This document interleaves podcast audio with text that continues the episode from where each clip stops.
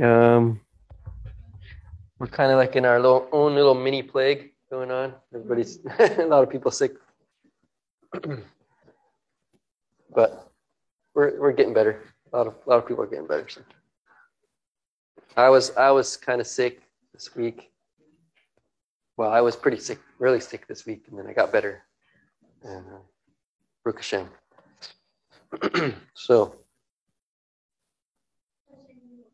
but then last night, my wife and and my baby got sick, and Virgil. They all got sick like around the same time. And, and Charity was sick like what a week, last couple weeks ago. And they, yeah, some of the other ones were sick last week, so they're kind of like getting past it. But um, so this week um, we're going over Bo. Um, the, the word Bo means come, and so you know, the word within the within the phrasing there it says come to Pharaoh, which means go you know go talk to Pharaoh. um, another interesting little thing I learned last night. It's come. The word bo means the numerical value of bo is three, and and the sages like to connect that with um, the three final final plagues that are given in that in that portion of bo. So we try to connect everything together. so here we're, we're in Exodus, and uh, um, I'm reading from a um, Rabbi Hammer's book. Um, what's it called?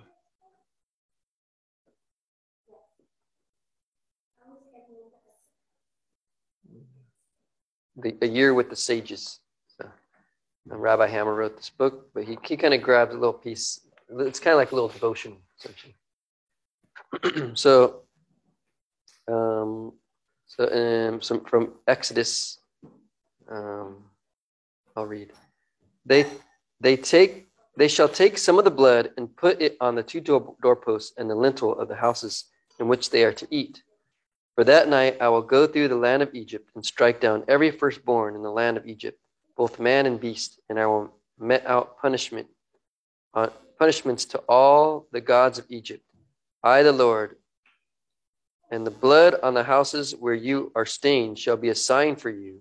When you see the blood, ufa, ufa, ufasa, ufasati, that's the that's the term, ufasati, I will protect you. So, I will protect you. Ufasati means I will protect you, so that no plague will come, will destroy you when I strike the land of Egypt.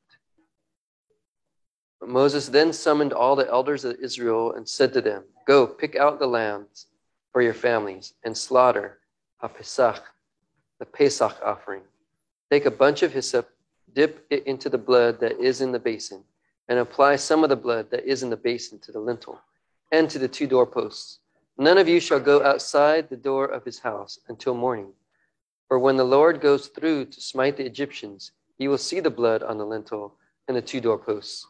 And the Lord, Ufasa, will protect the door and not let the destroyer enter, enter and smite your home. And when you and when your children ask you, what do you mean by this rite? You shall say, it is the Pesach sacrifice to the Lord because he protected Hassa, the houses of the Israelites in Egypt, when he smote the Egyptians, but saved our houses.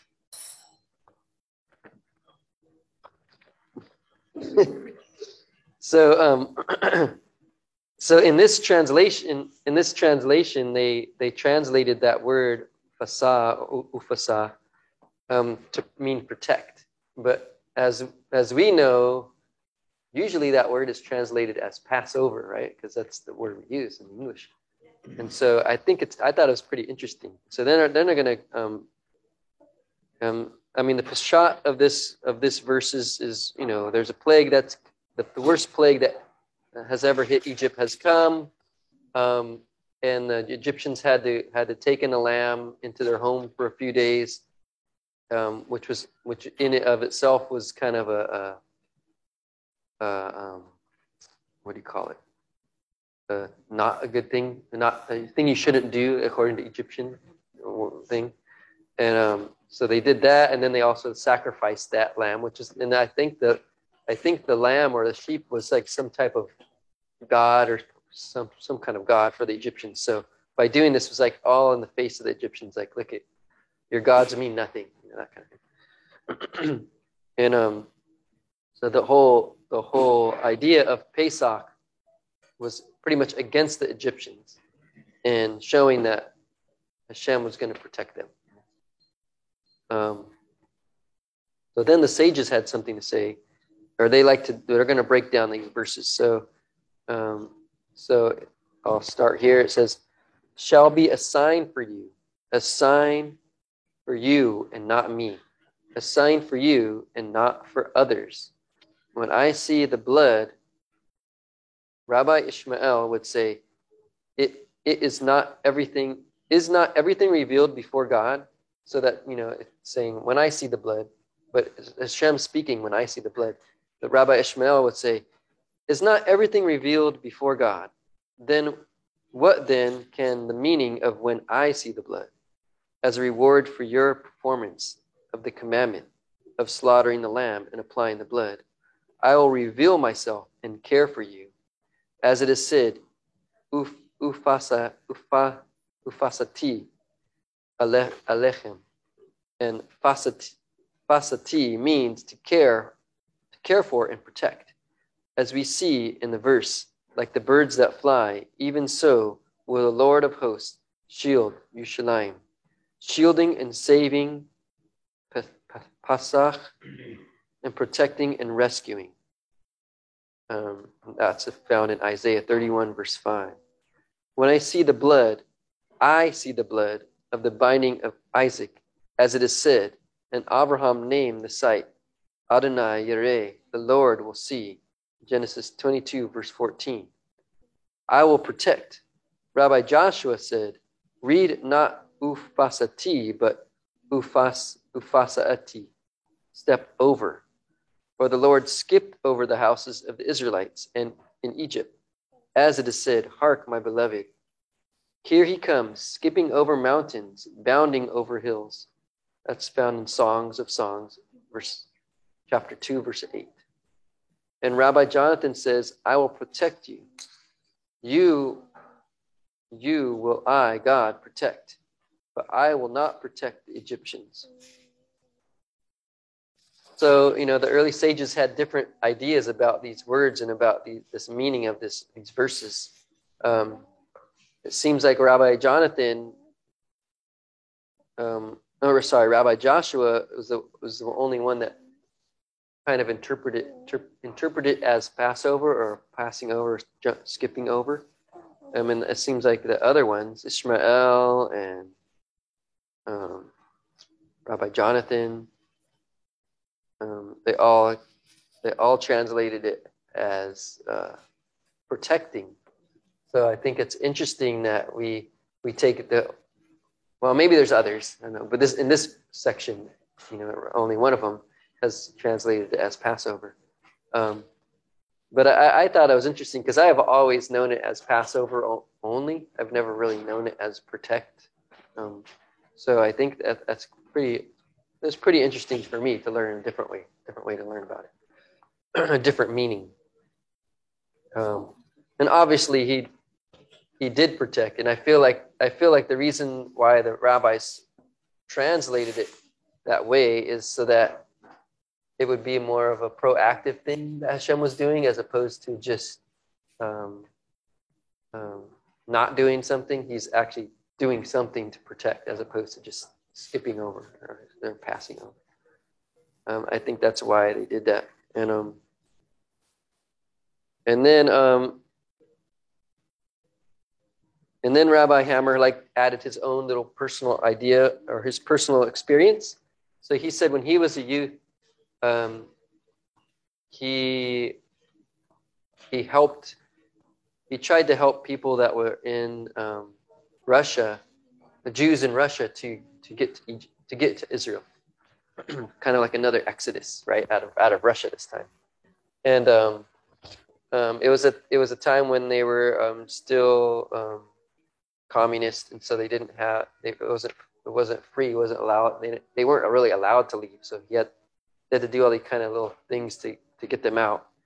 And he said he got quite a few out, but um, but there were still some that left behind, and um, and um, he was he was kind of sad about that. But but then then later on, when I guess when communism fell, they all they all were able to. He would he was able to see them in Israel as opposed to see them in, in, in Russia. He and so I guess his connection was that um, he kind of felt like he was a little bit kind of like Moses in that he was trying to like get people um, free, free from a, a, tyrannical kind of like government or, or, place and get them back into the land of Egypt. And so I guess he, has more of a personal, personal um, connection with that. Me, I have no no connection. I've lived in America, been you know blessed, spoiled, you know. but um, you know, who knows? Maybe one day we might have to flee this land as well. So yeah, we should always be prepared. Um, and I know right now Israel is not the not the most free of nations. It seems to me.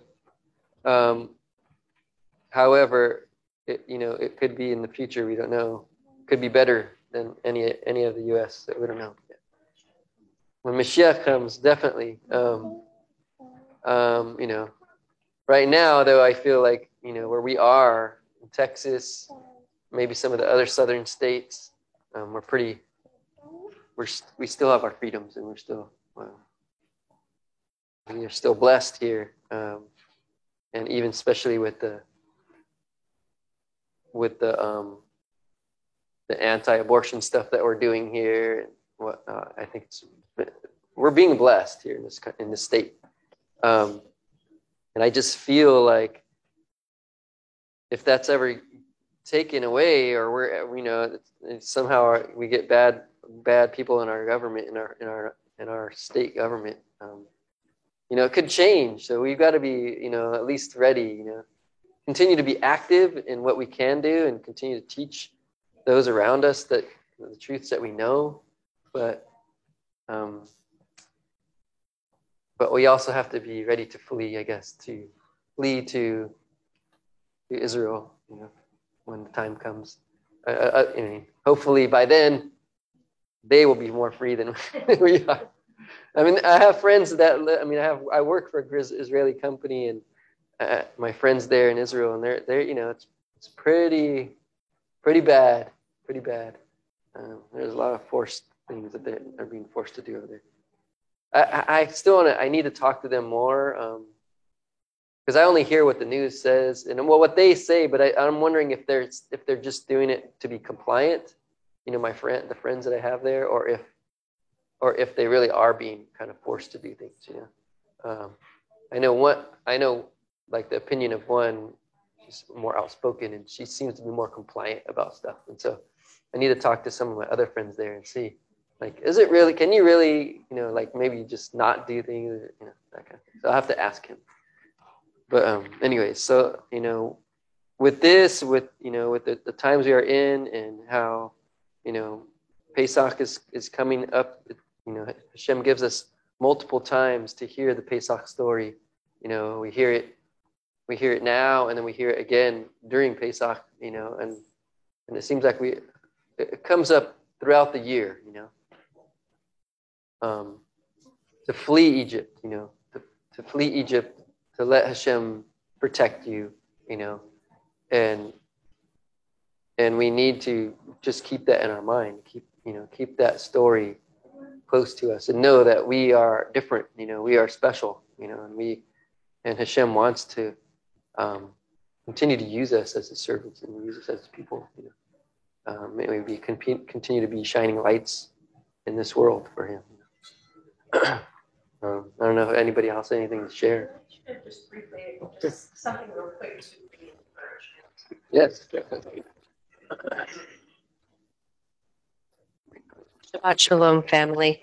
Um, so I just want to share something briefly just to bring some encouragement in light of so much anti Semitism and just a spirit of doubt in general, especially in our American culture right now where everyone says, Why believe in anything? Mm-hmm. Um, if you are not familiar with Rabbi Chaim Richman, he's the previous director for the Temple Institute, and he has a wonderful ministry called Jerusalem Lights. You can find him online. Mm-hmm. And there is a weekly podcast that he does with an Egyptologist. So I want to share a little bit about what I learned last week because when we're so bombarded with doubt, one of the greatest things that doubters will try to accuse us of is the story of the Exodus. Mm. To go back to um, talking about all these plagues being against the gods, the ram god of Egypt, I think he was like Musha or something. I'm going to terribly mess up the name. I don't remember what the Egyptians' ram god was, mm. but he was the god of life. Mm. And that is why Hashem had to attack the god of life at the finality with the death of the firstborn. But I want to share this that when people are telling us that the word of Hashem, the Torah, these things did not really happen, the Egyptologist uh, had shared that there is a famous scroll. It's called the Ipuwer Papyrus. And the Ipuwer Papyrus goes back to the Old Kingdom, which is believed to be the time frame of when the Exodus happened. Mm-hmm. Now, this is a Egyptian secular scroll that was found in the tombs. And in that scroll, it details every single one of these plagues. The family that they believed that was in power at that time, when they unearthed their tombs, the entire family is covered in scars from boils. So I want to share that that there is plenty of historical and archaeological evidence out there to prove the, the Torah and all these great wonders that Hashem has done.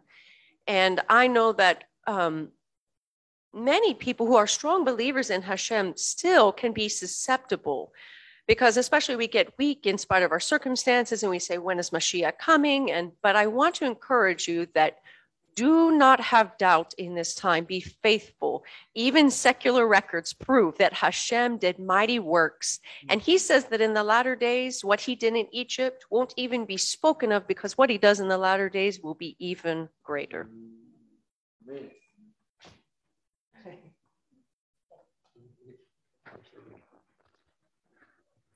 You gentlemen have anything to share back I have something. This is like a, yeah. One second.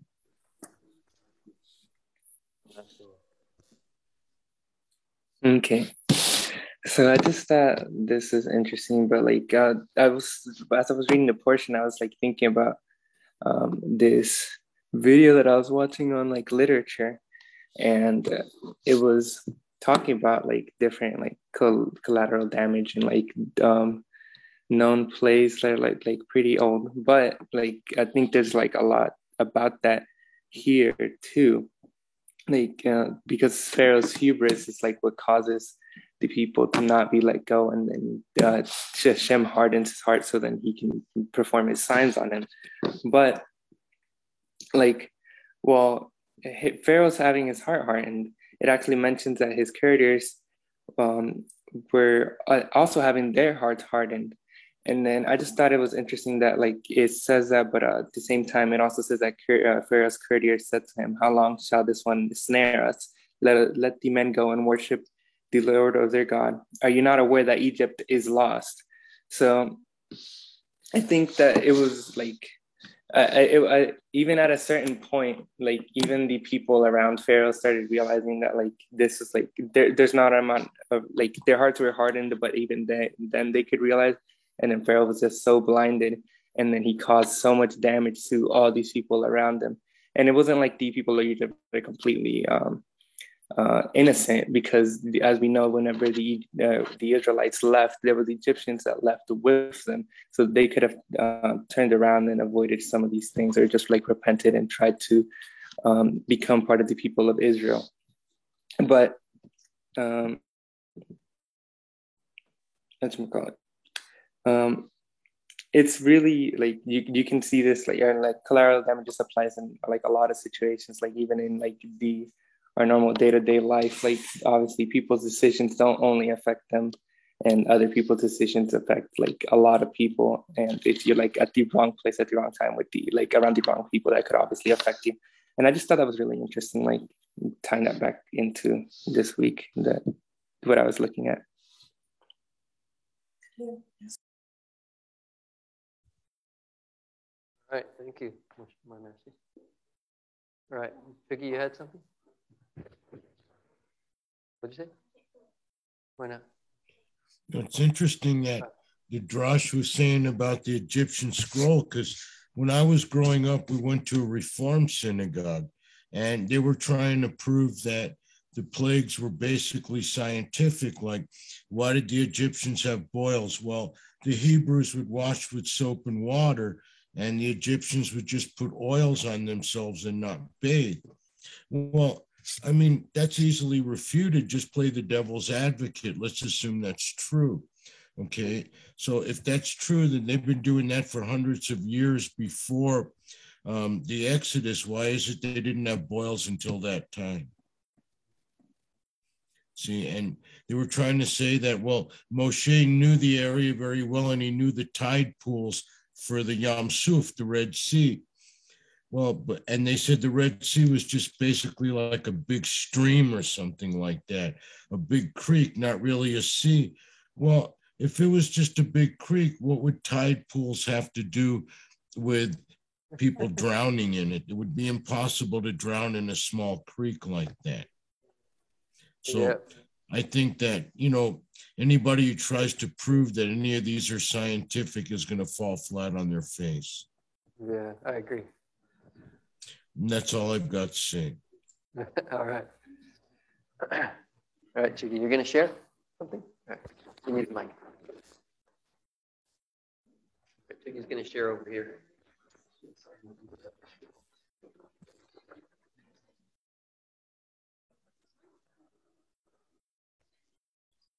Exodus 10, chapter 10, verse 1.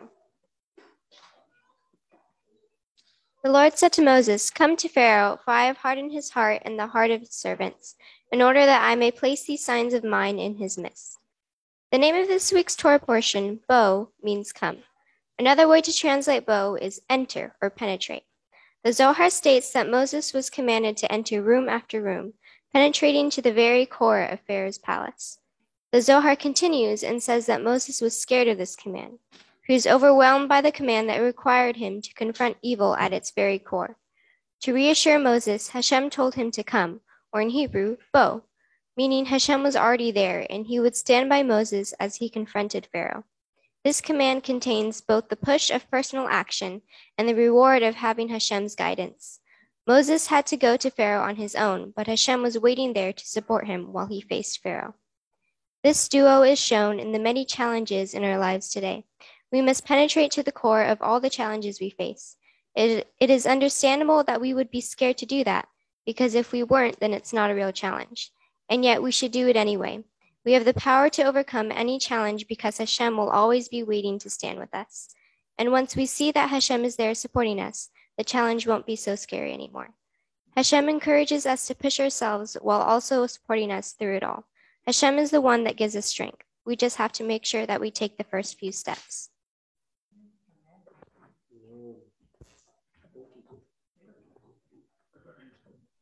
I could say something. All right. Uh, probably one of uh, Rabbi Sacks' best essays that I like um, is is off this uh, portion, and he starts out by talking about how um, you know the ten plagues struck, and the people were the first to understand that Pharaoh was the last. That God was on the side of, of freedom and human dignity, and that you cannot build a nation, however strong your police or army, by enslaving some for the benefit of others, history will turn against you as it has every tyranny known to mankind. And so he sets it up as, you know, the time has arrived for the Israelites to be free. Uh, they're on the brink of the release. And, you know, of all the things that Mo- Moses could talk about at this time, he could talk about, you know, uh, the liberty, the breaking of their chains, the end of their slavery. He could have talked about the destination that they are going to uh, a land flowing with milk and honey. He could have he could have talked about any of those things, um, but what he ends up talking about is he ends up speaking about children and the duty essentially to pass on the memory of the of, uh, to the generations that are, are yet to come. So three times in this, when he talks, he says, you know, when your children say to you, "What does this ceremony mean to you?" and he, when he's telling them to keep the Passover sacrifice, he says, uh, "On that day, tell your son, I do this because of what Hashem did for me when I came out of Egypt." And uh, another time, when your son asks you, "What does this mean?" With a mighty hand, Hashem brought us out of Egypt for the land of slavery. So, you know, being about to, to gain their freedom and whether people realize this or not is, you know, Ju- Judaism has been huge on, on uh, education and uh, throughout all history. So essentially it's like they're told to become a nation of educators. And this is, they said this is what made Moshe a, uh, not just a great leader, but a unique one. And that he, that the Torah is teaching that is that freedom is won not on the battlefield or in the political arena or in the courts, national, international, but in the human imagination and will. To defend a country, you need an army, but to defend a free society, you need schools. You need f- families and an education system in which ideals are passed on from one generation to the next, never lost, despaired of, or obscured. There has never been more profound understanding of freedom. It is not difficult, um, Moses was saying, to gain liberty, but sustain it is the work of a hundred generations. Forget it and you lose it obviously we see, you know, I, the times we're in now is is is pretty abhorrent. You know, um, we we kind of slide on one thing and it goes for for a long time. Freedom needs three institutions: parenthood, education, and memory. You must tell your children about slavery and a long journey to liberation. They must annually taste the bread of affliction and the bitter herbs of slave labor. They must know what oppression feels like if they are to fight against it in every age. And so Jews became the people whose passion was education whose citadels were schools and whose heroes were teachers. And uh, so learning Talmud Torah is the very foundation of Judaism, the guardian of our heritage and hope. And that is why when tradition conferred on Moses the greatest honor, it did not call him our hero, our prophet, or our king. It simply called him Moshe Rabbeinu, Moses our teacher. For it is in the arena of education that the battle for the good society is lost or won. So, so